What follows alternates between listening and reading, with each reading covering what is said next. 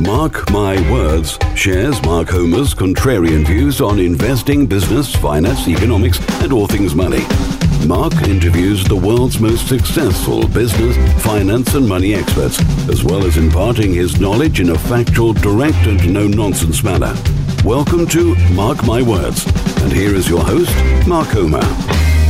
Hello, and welcome to Mark My Words. This is Mark Homer.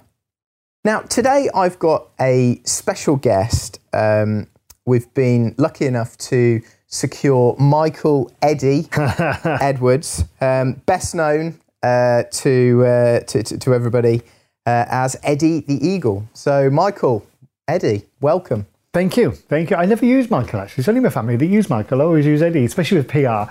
Uh, otherwise, it gets too confusing. But uh, yeah, Eddie uh, is, is a name I've had since I was a, a little boy. Uh, at junior school, they used to call me Ed because of Edwards, and then Ed went to Eddie, and I've always been known as Eddie, so it's like a nickname. So should, I, I, suppose I'll be calling you Eddie today. Yes, then, yes that's easier. Yeah. yeah, yeah. Okay, great. So Eddie, your story has inspired humanity to believe that the ordinary person can achieve brilliance. As the British Olympic ski jumping world record holder, you you gave people the belief that they could achieve what was impossible. So you're obviously a really, really motivated individual. Uh, and it sounds like you always wanted to be an Olympian. So what pushed you into Olympic ski jumping?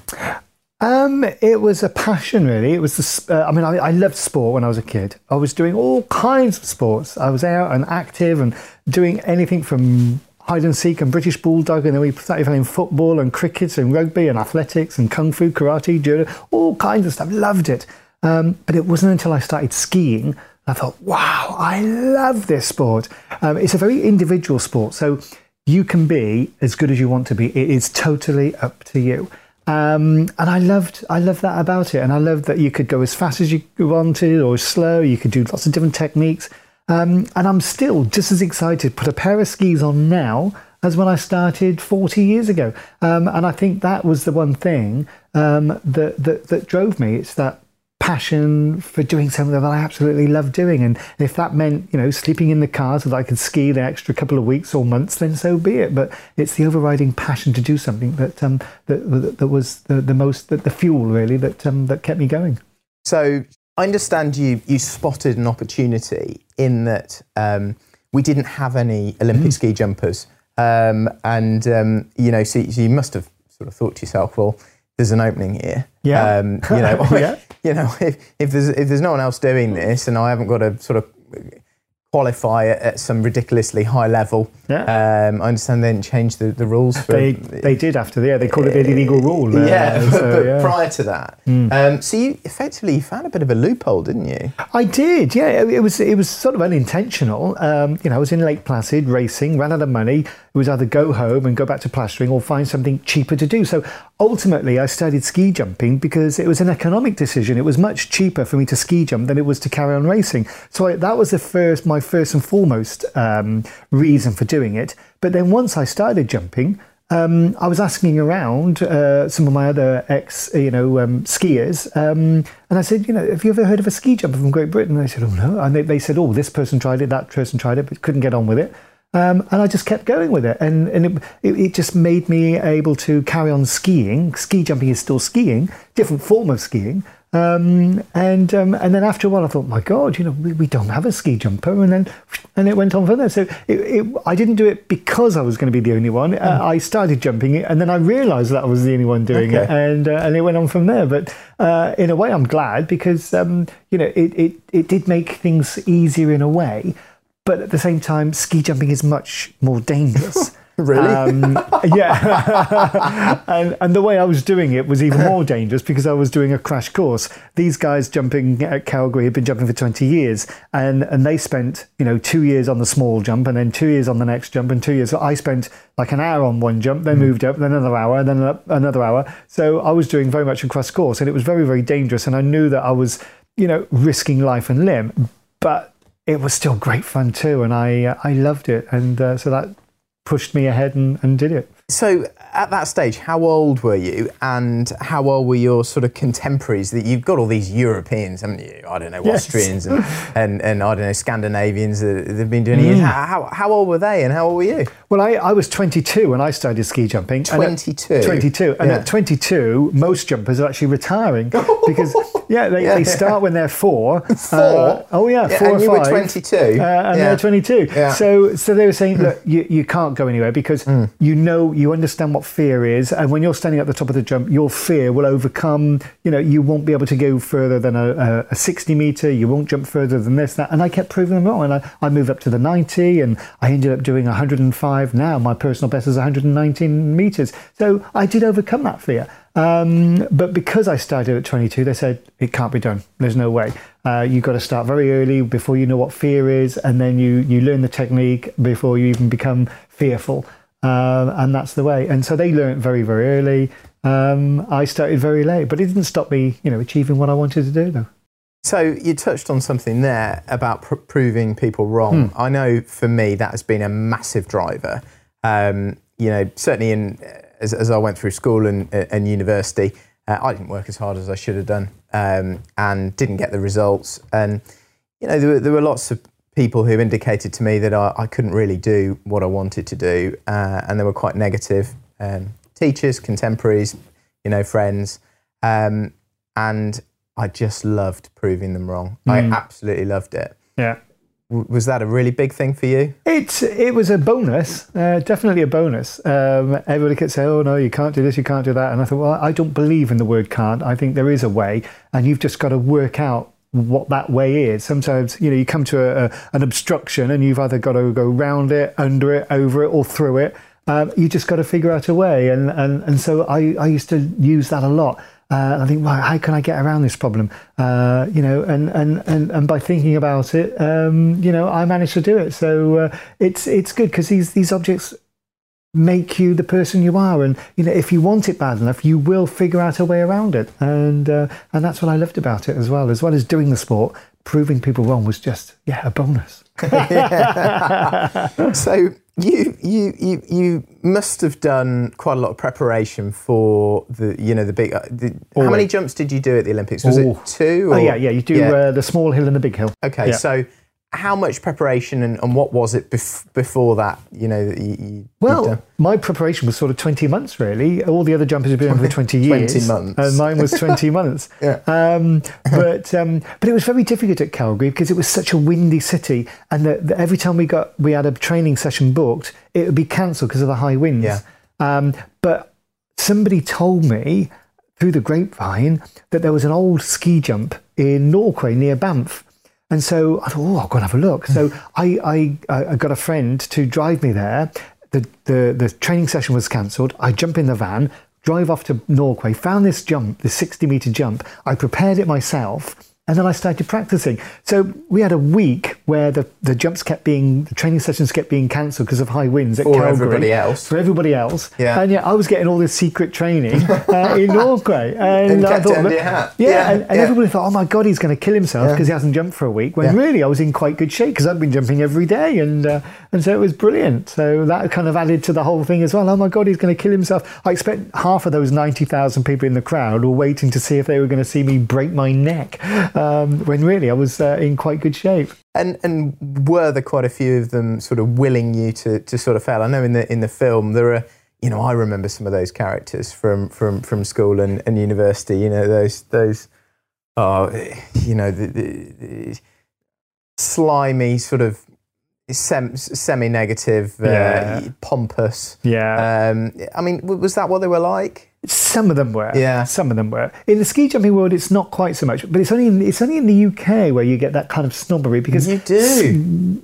win, Great Britain isn't really known for being a winter sport. No. You know, a, a winter nation. We don't have much snow, although we did have a lot last year. Um, we don't have the facilities and that kind of thing. Um, so we're not really a winter nation. So, so to get good at skiing, you you've got to have the money because you need to travel a lot and, and stay out there and train. Um, so there's always that elitism which you have in skiing, which which isn't in a lot of other sports. Um, but it is especially in skiing, and it, it still is.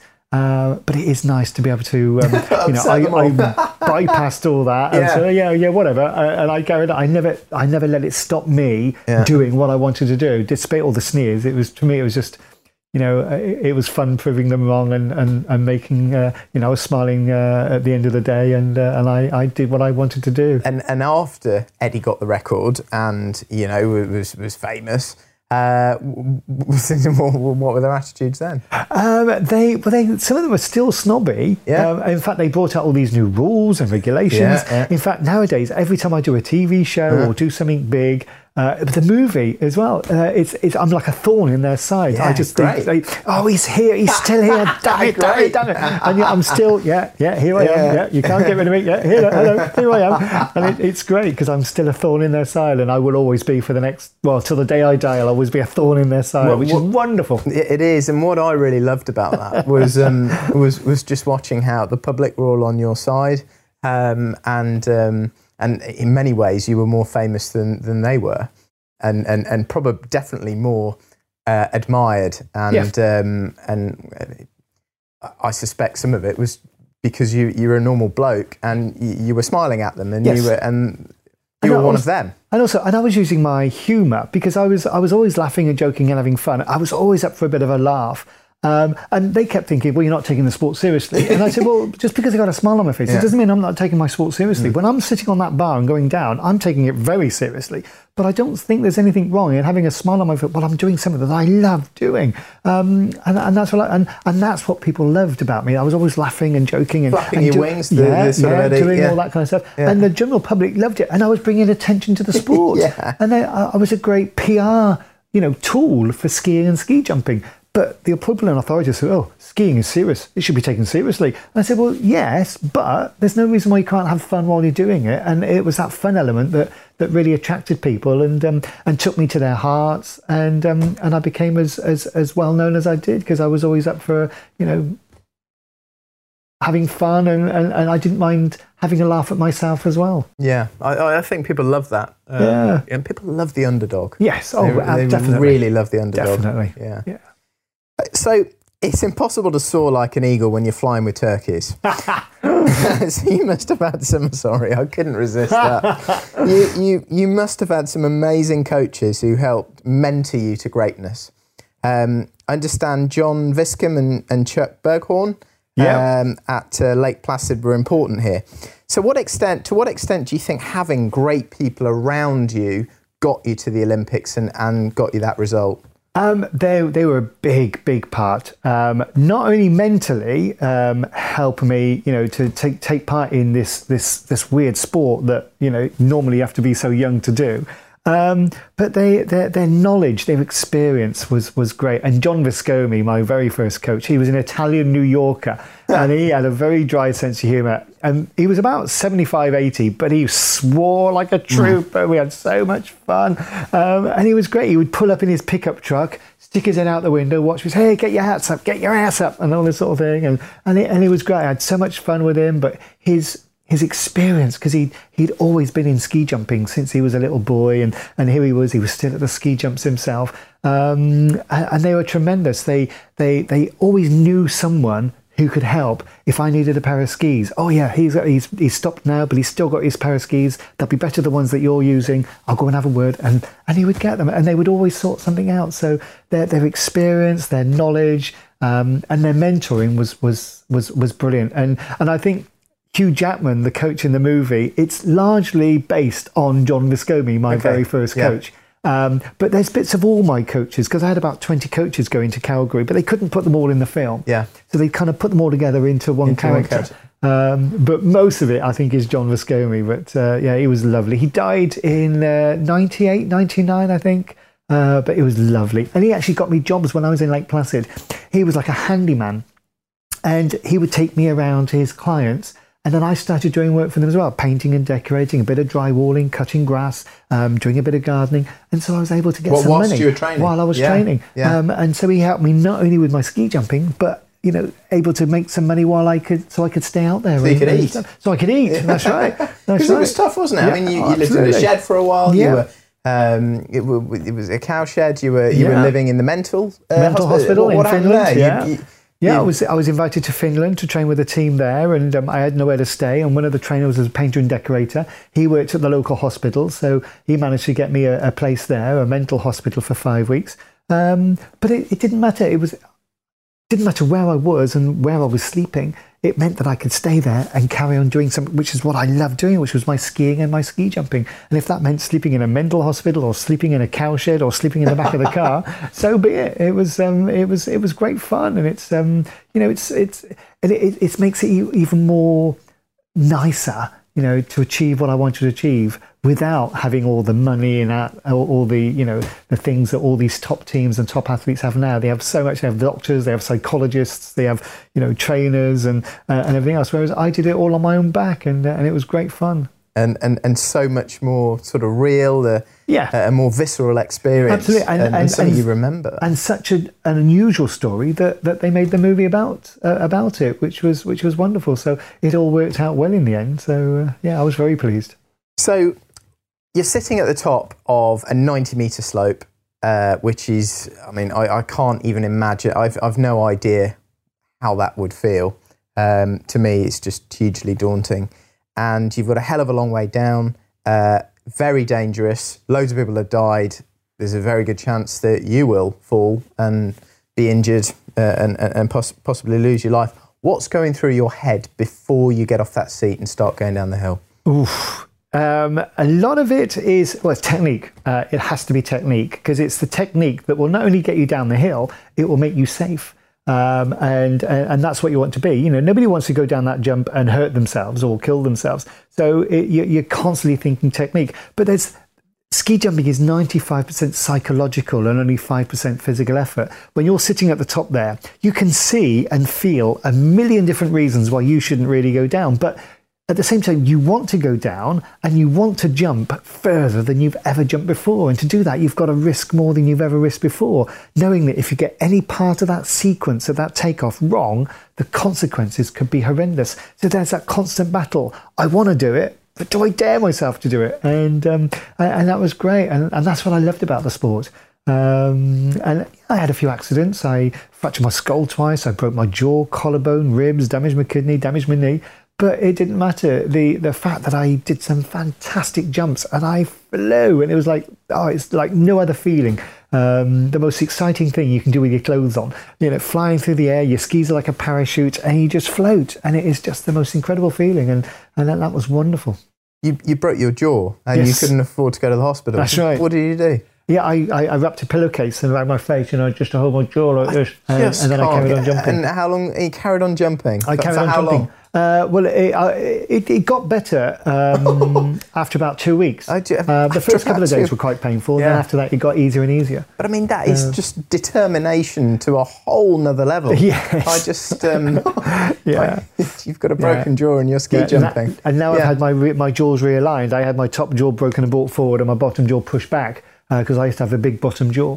Um, so, uh, but yeah, it was one of those things. I've still got plates now in my jaws, but uh, uh, yeah, it was part and parcel of the uh, of the experience of ski jumping. But it never stopped me, you know, doing what I wanted to do, and it was just an inconvenience really for a couple of weeks, a bit of pain in the jaw, uh, and then I carried on. Yeah. okay, so at the closing ceremony, you know, you're, you're all done. The the Winter Olympics, 1988. Um, the the the president of the organising committee comes on and says, "Some of you have even soar, uh, soared like an eagle." Clearly singling you out. Um, in some ways, I, I, guess you you were the star of the show. Um, how did that make you feel? That was amazing because I, I never thought that that would ever happen at all. I turned up for the closing ceremony. Was just so pleased to be at the Olympic Games. Being being christened the Eagle was was a bonus. Um, it was lovely, uh, but it was so surprising when when he started his speech and then he said that, and then the whole stadium started erupting and they started shouting Eddie, Eddie. So I got up and waved, Yeah. and they went loopy, and then he had to stop his speech for ten minutes while they all calmed down, and then he carried on, and it was it was amazing, and they showed that really nicely in the film as well. And I, I didn't think it. was- I never ever dreamt that that would happen. And uh, you know, somebody said that um, I was I've been the only athlete ever to be mentioned in the closing speech of a Winter Olympics. I thought, well, in the Olympics, I thought, my God, you know, that's um, amazing. But uh, yeah, it was uh, fantastic, and uh, it's um, especially as the outcast, as, as the Yeah. sort of um, in, in some ways, you, you know, to, to some of them, you weren't welcome. No. You, were, you were there and you were a thorn in their side. That's right. Um, and, and then you get mentioned in the, in the Yeah. closing sp- when, when no one else does. And That's- that, that must. That's right, and and it just goes Yeah. to show that you don't need to win. It's just you know they, they, they just took me to the heart. I was exemplifying that Olympic spirit, um, and I was I was loved because of it. And um, you know, and I, I loved being there, and I I loved jumping for Great Britain. I wish I could have jumped more uh, for Britain, uh, but they just wouldn't let me. But um, uh, it was it was just yeah, it was an incredible experience, especially those closing ceremonies, and then flew home and. Uh, and, and that was it. That was the start of 30 uh, fantastic years doing PR and uh, and traveling around the world. It was great fun. Well, that brings us on quite nicely um, to, um, to, to, to, to what you do now. Um, along, along with your sort of plastering, um, you've, you've, you've clearly done a lot with sort of advertisements, promotions. You've, you've been speaking on uh, progressive sort of stage today. In 1988, you earned around £500,000 from these activities, um, about what, 1.2 million pounds today. So, was this year sort of your best year financially? Uh, and, and, and what did that give you? Um, Calgary probably was, yes, my best year financially. Um, unfortunately, because I was still an amateur sportsman, all the money that I was earning had to go into a trust. And I employed these trustees Was that because you were it. quite young? Yeah, it was because I was an amateur sportsman.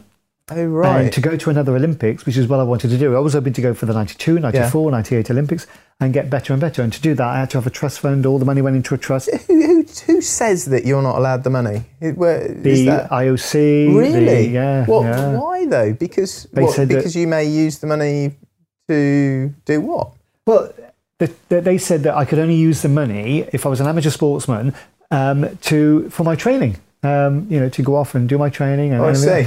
But but uh, but I just couldn't spend it on a Ferrari or you know a Oh, nice I big see. mansion. Right. Um, I So they were sort of trying to protect trying to. the money uh, well, from, they, from they're being trying to protect. They're trying to protect the amateurism of the Olympic Games. Oh, okay, right. and you have to be an amateur. But it was it was a very grey area because the people like the East Germans, you know, their athletes were in the army, Yeah. and so and all they did was their sport. They were Yeah. literally paid to do their sport by being in the army. So it was a very kind of um, grey area being Yeah. an amateur sportsman. And then uh, that, that, that Olympics, uh, Calgary were the last pe- last Olympics that you ever saw amateur sports people. After that, it was see, all because it opened it's- it up. Because it's amateur, you're not allowed to be paid. Therefore, That's you're right. not professional. That's the difference between amateur That's- and pro- and, that's and therefore you're not allowed to have the money, That's right. supposedly. But Yeah. Yeah. Oh, there was a, there was a bit of a grey area because Yeah. I said that I wasn't being paid to be an athlete. I was Yeah. being paid to open things and be Eddie the Eagle, Oh, I not see. to be Yeah, a ski which- jumper. Which sounds so there, yeah, Yeah. there was an argument to say that Yeah. you know uh, I wasn't I was paid to perform, uh, not paid to ski jump.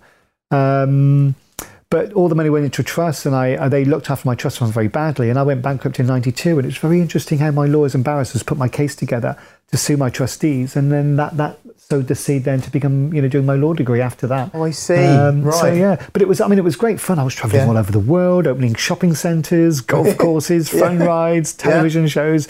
Uh, it was brilliant fun. Um, and these trustees, who was, who was supposed to look after my money, didn't look after it very well. And uh, So where were the? I mean, you know, I'm I'm quite interested in investment and and understanding trusts and you know di- different structures. Where were the trustees um, they were they were in. in, in England or? Yeah, yeah, yeah. They're English. Yeah. And and what did they do? They just put it into sort of. But they put it into Poor a trust. Uh, no, well, it was partly that, but also my family uh, had a bit to do with it. They they thought I was a bank, and so they were Yeah. lending, they were giving money to my family without. Oh, the trustees secure- were, yeah, right, without yeah. securing whether it was a loan or a gift and all that kind of stuff. Yeah, so the money wasn't sort of coming back. That's right, Yeah. and and then they didn't leave enough money in to pay the taxman, and uh, and that was it. The taxman came calling, and uh, there was no money, there was not enough in there, so they made me bankrupt. But the taxman said, "Well, oh, I see. there's there's a problem here with your trust. Um, Yeah. You should get it sorted." And so I got a lawyer in, and they said, "Oh yeah, actually, they should have done this, that, and the other. They didn't do it, and so um, yeah, they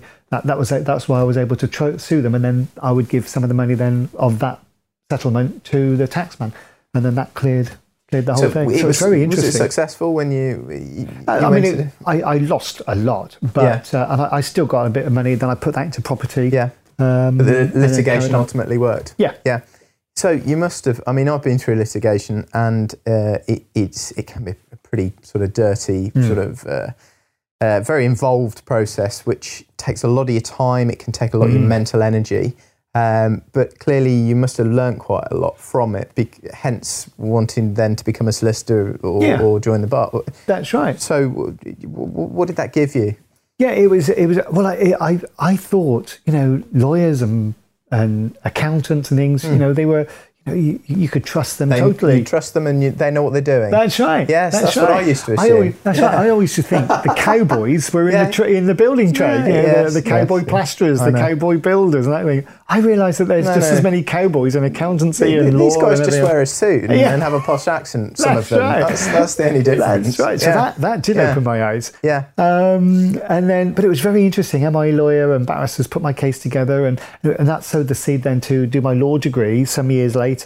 Um, and I, I put the money that I did get back into a property, um, which I kept for 20 or 30 years, 35 years. Yeah. Um, and, and, and so I did, yeah, I learned a lot from that.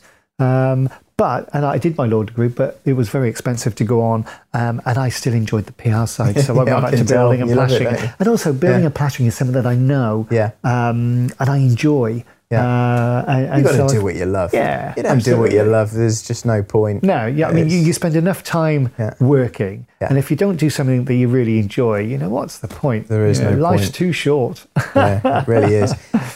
So eh, I think there there's there's there's a sort of underlying theme about managing your own money. Um, Yes.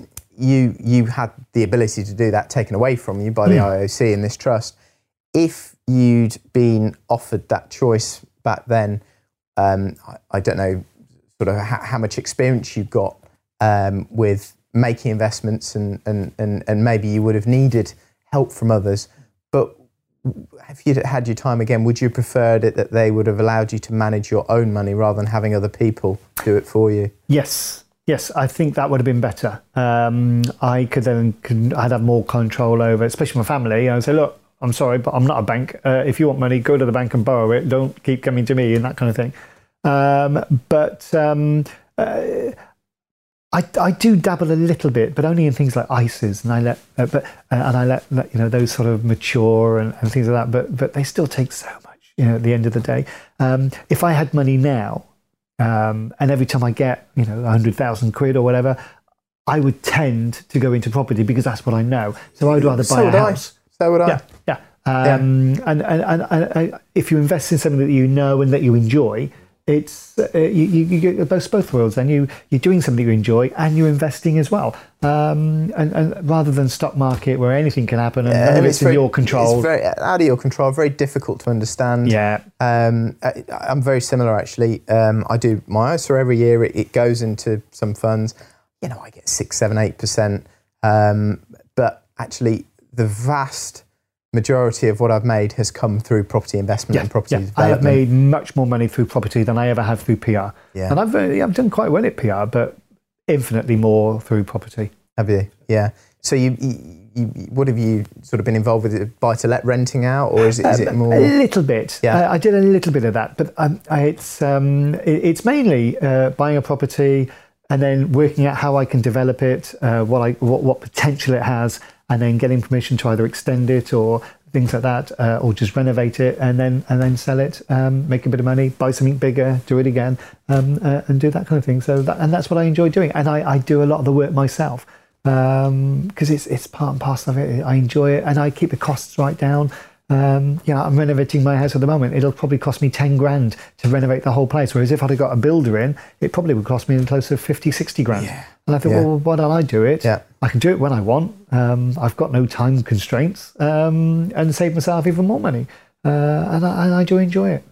and, and and really you're you're sort of you're so much further ahead because you're in there you're you're, you're doing your plastering you're working there so you've already got an idea of how electrics work you've already got an idea of you know what happens if there's an issue with the roof you're already Yep. because you're through osmosis through talking Yeah. to other trades through watching what they do every day Yeah. through being on site you've learned all that and because you're there all the time as well you get you know what, what which properties rent quickest you get Yeah. which ones are easiest to develop you have an idea of and sort of being in it doing something you love and Yes. and, and and being close to your investments Yes. is And- what's usually going to make you the most money rather than uh, sort of going for something because it looks like the highest return Hmm. but you don't have the the knowledge or you're not as close to it Hmm. um, actually, it'll probably end up meaning that you will you'll end up with the lowest return. That's, Yeah, that's what I yeah, that's right. I mean, our first house that we lived in as kids um, is now student because our house literally backed onto Gloucester, uh, Cheltenham College, which is now Gloucestershire University. So the whole street now is just loads of um, loads of bed sits now for students. Um, and, and but we lived there uh, when we were kids. Um, and that's what people do. They go, right, you know, this is the house, right? What's around? Is it a studenty place, or is it this, or is it that? What can I do? um, and, and, and go with that. So you can do a little bit of research, but it's it's it's common sense really. A lot of it is just common sense. Um, but uh, but I do enjoy the property side. It's fun. Uh, but I'm not I'm not one of those quick in, do it and get out. I'm I'm sort of you know, buy it. Yeah, I'll take three or four years doing it. It doesn't really matter. I'll work on it because I enjoy the work as well. And you've you've you- you've got your own home at the moment. You've got planning Yep. permission for two in the garden. Yep. Uh, and you're you've started that. You're renovating your own home, but as part of that consent, you've got uh, consent for two new ones. Yes. So you've started. You've implemented the consent. Yep. Um, so it doesn't matter if it takes you 10, 15 years to, to build the two in the garden, No, no, uh, that's right. and then you're going to sell them. Uh, might do. Yeah. Um, I'm, I'll either sell them or because I'll get to a point where I actually want to downsize. Um, or um, I've got two girls, um, 11 year old and a 14 year old, um, and I want to see how they're going to develop over the next 10 years, um, see what they do. Um, it'll be nice to leave them a house each. Um, and it'll give them a bit of a head start. So I that way, in that case, I will rent them out, and then I can give a house each to to my girls, or yeah, or, or sell them, downsize, and then kind of semi-retire and play golf and go skiing. And why not? Why, not? yeah, And you, you, still ski a lot. I, as much as I possibly Yeah. can. And where, where do you go? Anywhere. Uh, It might be my local dry ski slopes Yeah. still at Gloucester. Okay. Uh, indoor ski slopes like. Tamworth, Castleford, Chill Factore, um, or Hemel Hempstead. And I go to Europe. I go to Canada. Where, where do you go in Europe? Um, this year, this coming season, I'll be in Italy, France, Austria, and Switzerland. Where, where, which resorts? Where do, where do you? Um, I'm working for a travel company. Oh, okay. uh, so I don't know where in Italy and France I'll be Yeah. with a travel company. Yeah. Um, but and I work for the Austrian Tourist Board. Oh, do you? Um, Okay. So I do lots of different Yeah. things in Mayrhofen. Yeah. So I'm hoping to be because I've been in Mayrhofen every year for the last eight years, and I love you? Mayrhofen. Yeah, yeah. So is that your favourite? Do you I- think? it's one of my favourite. Yeah, yeah. Uh, I like Saalbach. I love Austria now. I, I'd, I'd gone to Three Valleys and lots of French resorts uh, over the years, um, and I've come back to Austria. Last year we went to Kitzbühel, Oh yeah. um, and and we went to Ischgl. Um, it's sort of on a, Oh, a ski trip. Yeah. that was a lot of fun. Ischgl. Yeah. Um, but but oh, there's something great about these Austrian resorts. They are. They're beautiful. They, Yeah. they. I mean, I mean the, the whole country is is tourism, Mm. and um, they do it really, really well. The hotels are just fantastic. The ski, the ski areas are really, really good. Um, and I like places like Saalbach, Hinterglemm, vast ski areas, that all sort of linking together now Mm. Yeah. and creating bigger and bigger ski areas. And I, and I love nothing more than after a ski, going for a spa, going for a sauna, and that kind of thing. They do everything so nicely. They're and, so uh, goddamn organised and, and efficient, and, and, and everything is, is done properly. Yes. Um, yes. And um, it is a little bit more expensive, but yeah. sometimes it's worth going. And the, the, the, places are so picturesque. Mm. Um, a lot of the French resorts tend to be concrete jungles, whereas. Austria is just Yeah. beautiful picture Yeah. postcard. You know, the lights, and it's just what you would see like at Christmas, and you think, oh, that looks pretty. And, so you don't get that at a lot of other places. So no, yeah, I no. do like Austria. I, I'm I'm loving it. And, and I, uh, and I like America and Canada as well. Um, Yeah. You know, Where- I, where I would ski you- in Colorado. I've skied last year. I was in Montana, Whitefish, Montana, Yeah. which was just wonderful.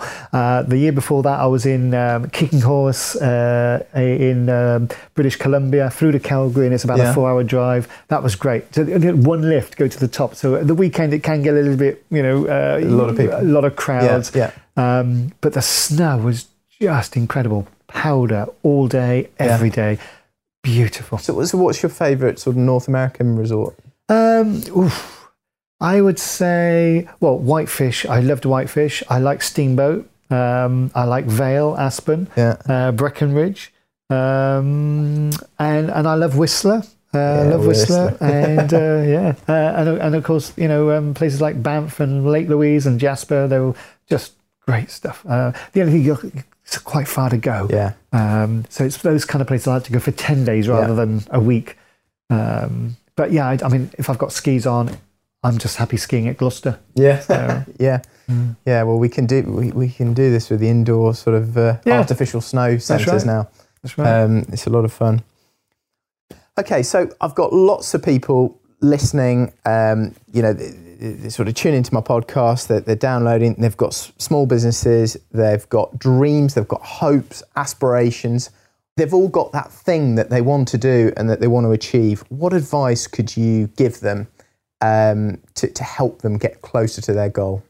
Um, the only kind of advice I can give really is never give up, never lose sight of where, where you want to go, what you want to do. Um, and sometimes that might mean taking a step to the left or to the right or taking a few steps back to be able to progress forwards. Um, you know, if there's an obstacle, there is a way around it. You've just got to think outside the box to, to get around that obstacle.